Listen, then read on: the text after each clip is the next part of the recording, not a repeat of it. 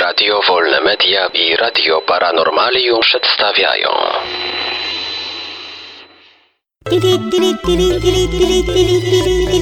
Dziwne informacje.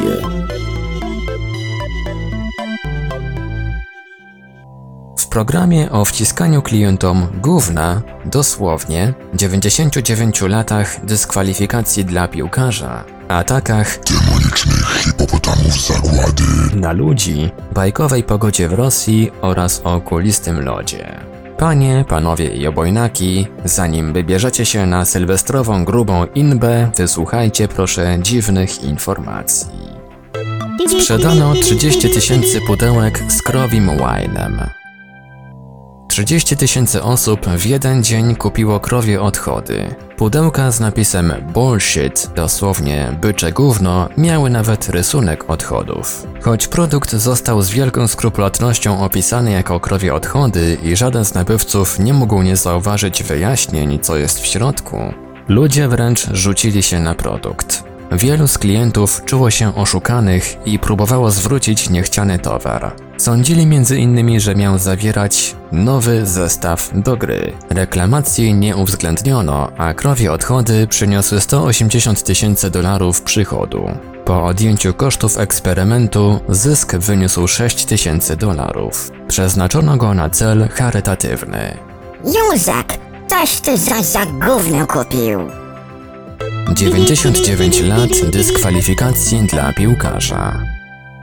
Palestyński piłkarz Ataf Abu Bilal, występujący w klubie piłkarskim Segev Shalom z Izraela, otrzymał od Federacji Piłkarskiej dyskwalifikację na 99 lat. Piłkarza ukarano tak surową karą po tym, jak kierownictwo klubu dowiedziało się, że Palestyńczyk grał jednocześnie w klubie występującym w Mistrzostwach Palestyny. Przedstawiciele Federacji Piłkarskiej Izraela chcieli dożywotnie zakazać Abu Bilalowi występów w Mistrzostwach kraju, jednak później zdecydowali się skrócić okres dyskwalifikacji do 99 lat. Poza tym, były zawodnik klubu Segev Shalom musi zapłacić karę pieniężną w wysokości 200 euro. Ataki hipopotamów, na ludzi. W środowisku naturalnym to nie przyjemny, powolny grubasek, lecz maszyna do zabijania, która bezwzględnie strzeże swojego terytorium. W ostatnich dniach znowu boleśnie przekonało się o tym kilka osób. W Malawi zwierzę zaatakowało kobietę w Parku Narodowym Właza, podczas gdy udała się na ryby na jeziorze Kazuni. 36-letnia kobieta nie przeżyła tego spotkania i zmarła wkrótce po incydencie. Wypadek z hip hipopotamem, miał też miejsce w RPA.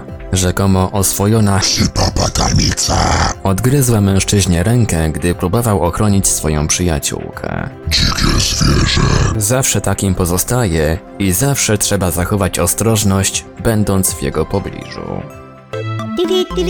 Bajkowa pogoda w Rosji.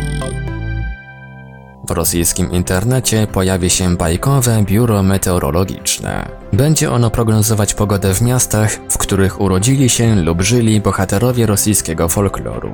Bajkowe biuro meteorologiczne to część projektu Bajkowa Mapa Rosji, który wystartował w listopadzie 2010 roku.